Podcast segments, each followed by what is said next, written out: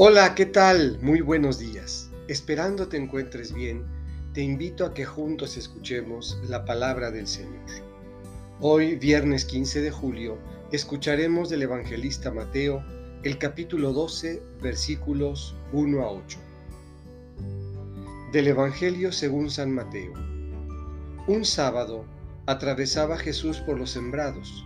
Los discípulos que iban con él Tenían hambre y se pusieron a arrancar espigas y a comerse los granos. Cuando los fariseos los vieron, le dijeron a Jesús, Tus discípulos están haciendo algo que no está permitido hacer en sábado. Él les contestó, ¿no han leído ustedes lo que hizo David una vez que sintieron hambre él y sus compañeros?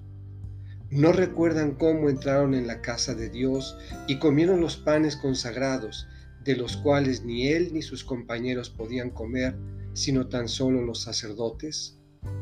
Tampoco han leído en la ley que los sacerdotes violan el sábado porque ofician en el templo y no por eso cometen pecado? Pues yo digo que aquí hay alguien más grande que el templo. Si ustedes comprendieran el sentido de las palabras, misericordia quiero y no sacrificios, no condenarían a quienes no tienen ninguna culpa. Por lo demás, el Hijo del Hombre también es dueño del sábado. Esta es palabra del Señor. Meditemos.